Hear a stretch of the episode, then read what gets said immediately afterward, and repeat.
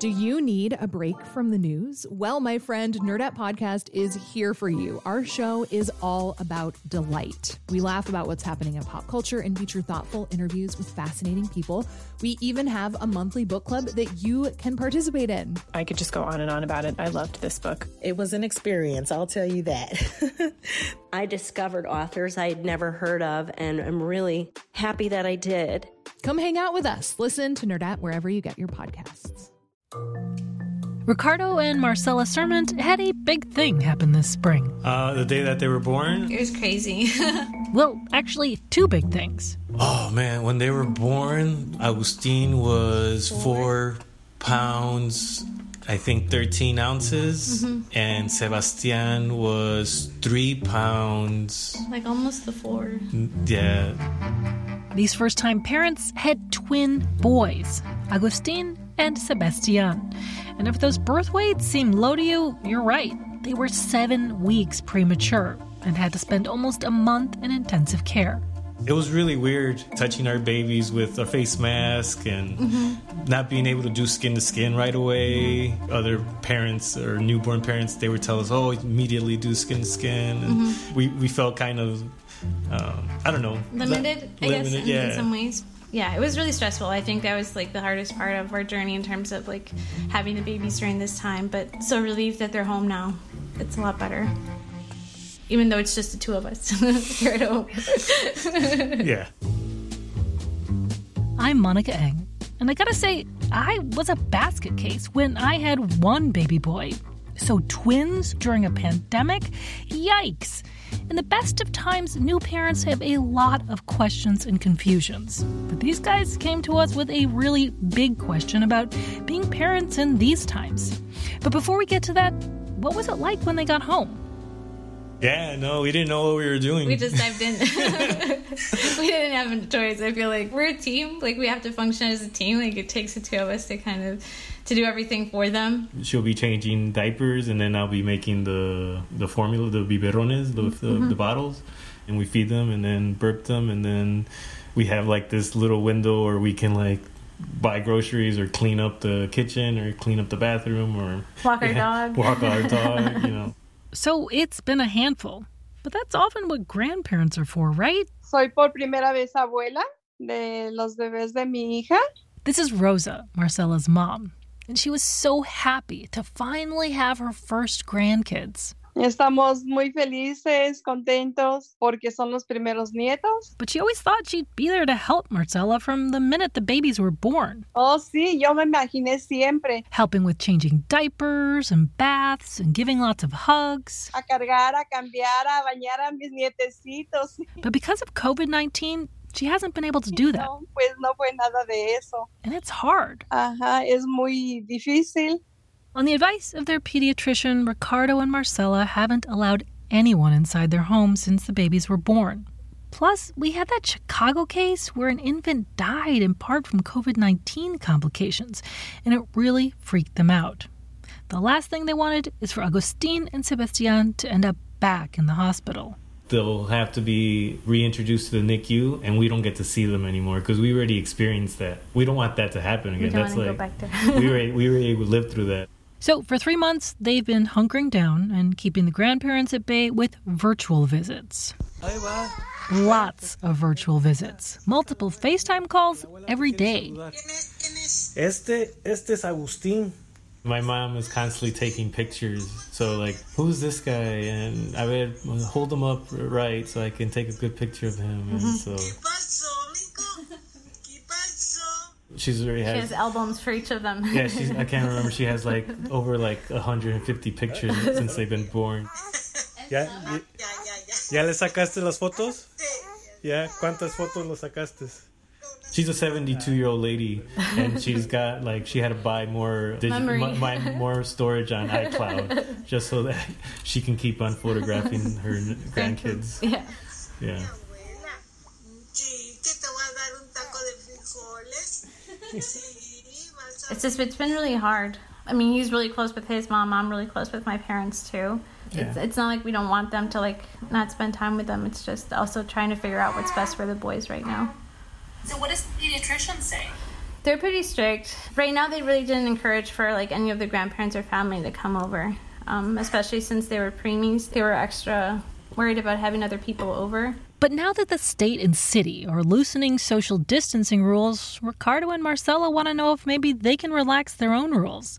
I mean, they trust their pediatrician and they want to keep the kids healthy, but they also feel super guilty about keeping their parents away and good information on infants and COVID has been hard to come by. I was like going on the CDC's website and I couldn't find anything like specifically for infants. Mm-hmm. And we were trying to figure out like how can we call for a second opinion? Yeah, like another opinion. Like an, another opinion ourselves. Opinion. Like, do we just cold call another pediatrician and say like we're not your patients or anything, but what would you do? Like, what are you recommending? so, so instead of calling up random pediatricians for advice, they called us.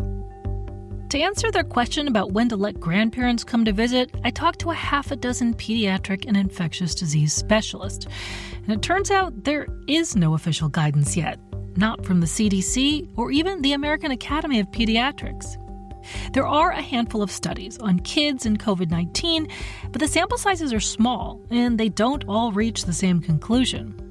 There are also big holes in the data, like, the CDC doesn't even keep track of the number of infants that get COVID 19. The Illinois Department of Public Health does, but those numbers are changing a lot. And at last count, they reported over 400 cases in infants, including one who died.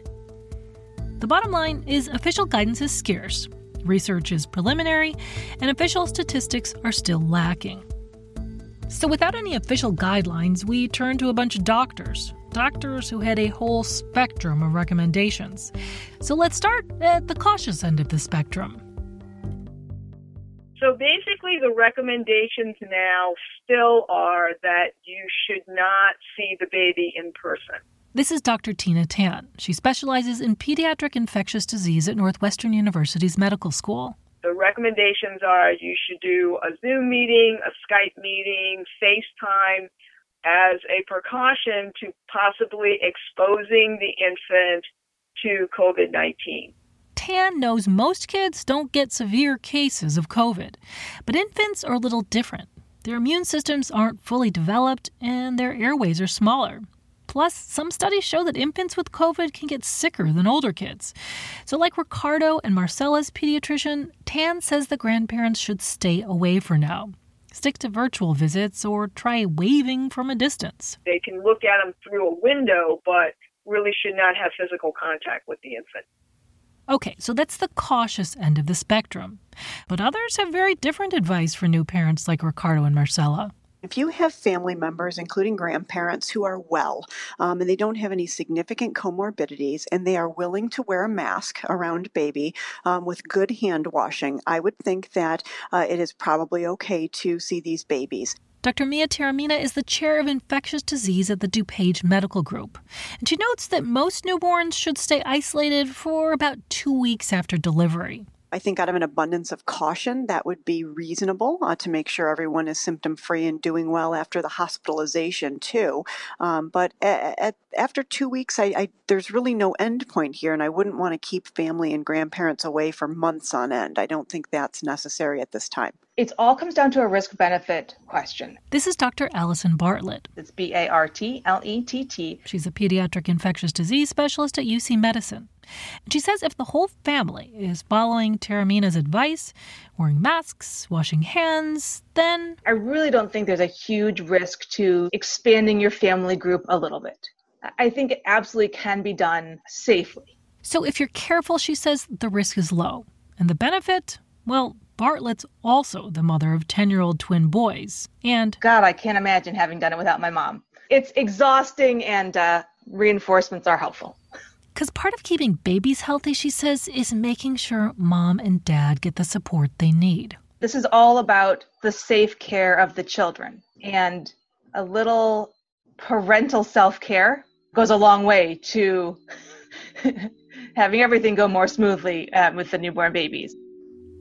For now, until we know more about COVID 19 and infant health, Ricardo and Marcela will stay on the safe side and continue to isolate at home. They say they'll keep working as a team to keep Agustin and Sebastian healthy, but with plenty of virtual grandparent breaks.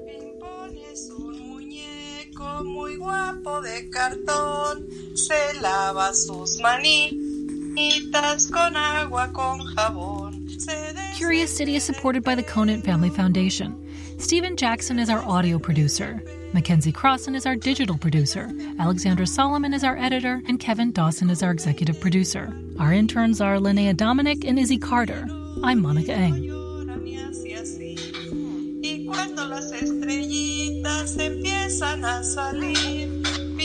se va a su cama, se va a dormir. Juntan las manitas y se ponen en la carita cuando dice se va a dormir. No. Pipón, dame la mano con un fuerte apretón. Que quiero ser tu amiga, Pipón, Pipón, Pipón. Ah. Y ya, mis niños, y les canto mañana otra. pues, que estén bien, cuídense.